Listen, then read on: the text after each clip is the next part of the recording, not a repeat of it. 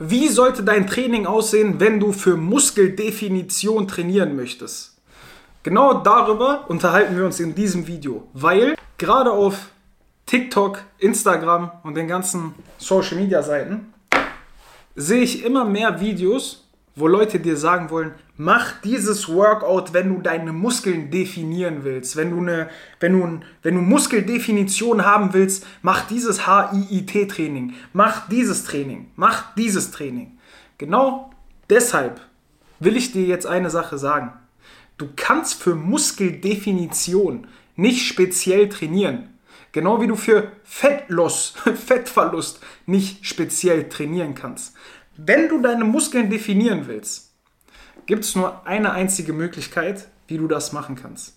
Und das ist die folgende.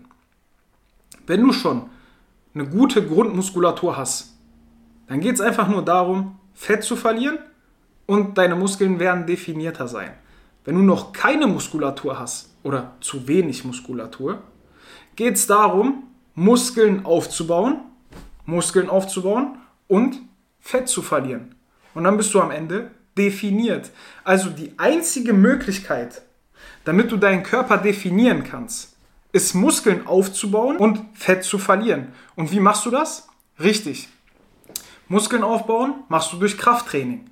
Also gehst du entweder ins Fitnessstudio oder trainierst mit dem eigenen Körpergewicht, setzt Muskelreize, damit dein Körper weiß und deine Muskeln wissen, okay, ich muss wachsen. Da muss mehr kommen von mir und dann wachsen deine Muskeln. Fett verlierst du nicht durch Training. Einzig und allein, klar, durch Training erhöhst du deinen Kalorienverbrauch.